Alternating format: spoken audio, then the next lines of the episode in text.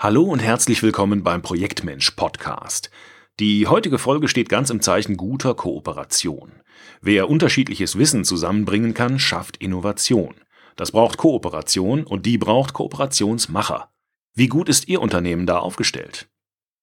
Die Zukunft ist Kooperation. Ich stelle mir vor, ich sei Inhaber einer dieser Hidden Champions, im Maschinenbau vielleicht, oder schlicht eines anerkannten Verlags. Ich habe eine gut gehende Produktion, die ich am Laufen halten muss. Gleichzeitig stehen mir durch die Digitalisierung komplett neue Möglichkeiten offen. Wettbewerber sind dran, diese Möglichkeiten zu erschließen. Ich muss mit meinem Geld haushalten. Worin investiere ich?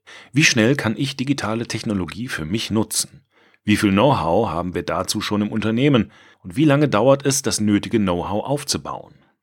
Wer sich anschaut, welche Entwicklung sich derzeit abzeichnet, merkt schnell, dass bestehende Geschäftsmodelle unter Druck und selbst etablierte Unternehmen damit an die Grenzen ihrer Leistungsfähigkeit kommen. Es ist nicht genügend Geld in der Kasse, um allen Anforderungen gerecht zu werden. Kapazität ist knapp. Manch einer fühlt sich wie Sisyphos, der stetige Zufluss an Chancen und Möglichkeiten, wie auch an neuen Anforderungen, scheint nimmer zu enden. Ganz abgesehen davon, dass ein Unternehmen gar nicht schnell genug eigenes Know-how aufbauen kann, um das nötige Tempo zu erreichen. Und abgesehen davon, dass es wirtschaftlich vielmals gar nicht sinnvoll ist, eigene Technologien zu entwickeln, wo andere schon zu sehr geringen Kosten Lösungen anbieten, die man nutzen kann. Die Amazon Web Services sind dafür nur eines der bekannteren Beispiele. Was tun, sprach Zeus. Diese Entwicklung lässt nur einen Schluss zu. Die Zukunft, oder vielleicht schon das Heute, ist Kooperation. Wer in der Lage ist, mit anderen Unternehmen ad hoc und mit möglichst wenig Reibung zu kooperieren, kann den verschiedenen Anforderungen schneller und mit weniger Aufwand gerecht werden, kann von der Effizienz anderer profitieren. Derjenige kann sowohl eigenes Know-how aufbauen, wie auch kurzfristig am Geschäftsmodell drehen, neue Leistungen anbieten, seinen Kunden einen neuen Nutzen liefern. Arbeitsteilige Organisationen sind typischerweise auf klare, beständige Zuständigkeiten, nicht auf Kooperation ausgelegt. Das Problem dabei, die Organisation vieler Unternehmen ist nicht auf Kooperation ausgelegt. Im Gegenteil, nicht mal von Abteilung zu Abteilung wird kooperiert, und schon gar nicht, wenn es darum geht, gemeinsam etwas Neues aufzubauen. Das Neue ist es jedoch, was derzeit gefragt ist, was Unternehmen brauchen, damit sie Zukunft haben. Wie können wir von den Möglichkeiten profitieren? Man lässt sich gemeinsam auf ein Risiko ein, auf eine Suche, auf Entwicklungsarbeit, wenn man sich etwa aufmacht, um neue Einnahmequellen zu erschließen, eine neue Leistung anzubieten, ein neues Kundensegment zu erobern. Das geht einher mit Unsicherheit, Nichtwissen, Nichtvorhersagbarkeit oder wie es viele umgangssprachlich nennen, Nichtplanbarkeit. Spätestens wenn man mit einem potenziellen Partner an einen Tisch kommt, um zu besprechen, was man vorhat, wird es spannend. Wie soll man denn zu einer Vereinbarung kommen, wenn der Leistungsinhalt gar nicht klar ist? Der Rechtsbeistand rauft sich die Haare. Wer jetzt aus dem Stand eine belastbare Kooperation aufbauen kann, hat einen riesigen Wettbewerbsvorteil. Und da sind die rechtlichen Fragen nur der kleinste Teil des Problems. Da geht es um Menschen, um Sichtweisen, um Meinungen, um Vertrauen und letztlich schlicht um profane Dinge wie etwa Aufgabenteilung. Gute Kooperation bedeutet gute Zusammenarbeit, auch bei schlechtem Wetter und geringer Sicht. Wer kooperiert, der will gemeinsam etwas auf die Beine stellen. Dazu müssen die unterschiedlichen Experten aus verschiedenen Disziplinen so im Spiel sein, dass sie ihre Expertise möglichst mühelos im Sinne der gemeinsamen Sache einbringen können.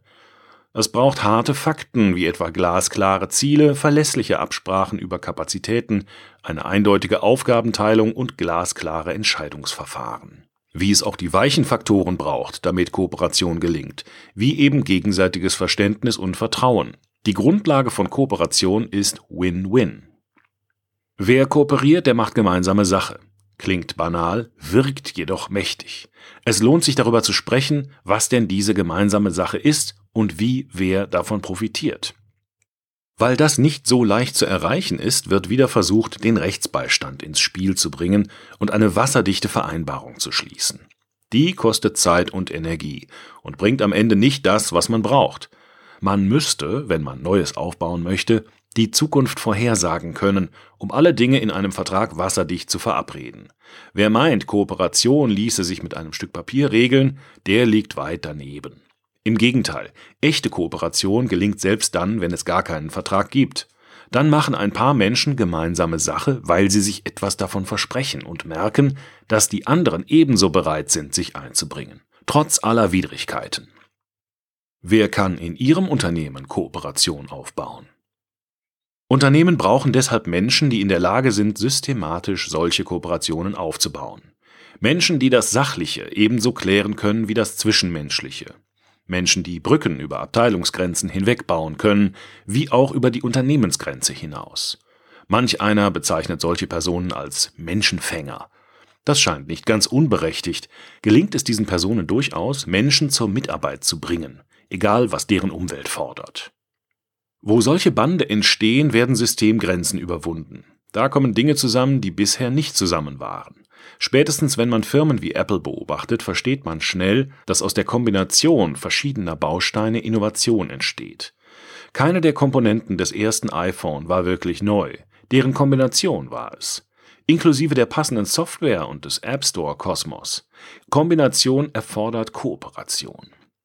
Kooperation braucht darüber hinaus eine Unternehmensleitung, die Kooperation will. Das erfordert Offenheit für ein Wagnis, Offenheit für Unwägbarkeiten und die Kompetenz, Konflikte klären zu können, bevor sie zum Stolperstein werden. Wo das Management alle Dinge in geregelten Bahnen will und erwartet, wird keine Kooperation entstehen. Denn zu Beginn einer Kooperation steht immer das Ungeklärte. Wie könnte es auch anders sein? Das muss man aushalten. Und kann man nur aushalten, wenn man darauf vertrauen kann, dass die Kooperation gelingt. Verständlicherweise. Was auch immer Sie mit diesen Gedanken nun machen, viel Spaß dabei. Ihr Holger Zimmermann, Projektmensch. Projektmensch. Mit Projekten ist mehr möglich, als man ahnt. Weitere Artikel rund um die Themen Organisationsentwicklung, gute Zusammenarbeit, Führung und Projektmanagement finden Sie auf unserer Website www.projektmensch-blog.de. Und wenn Sie mehr von uns wissen wollen, dann sind Sie herzlich eingeladen zum Projektbrief. In diesem liefern wir unter anderem Praxistipps, Anleitungen, Vorlagen und Buchtipps. Schicken Sie uns einfach eine E-Mail an dialog@projektmensch.com mit dem Stichwort Projektmensch Podcast Projektbrief.